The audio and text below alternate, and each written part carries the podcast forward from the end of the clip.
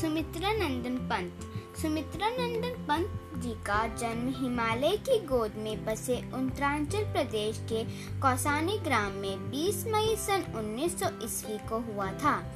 29 दिसंबर सन 1977 ईस्वी को इनका निधन हो गया।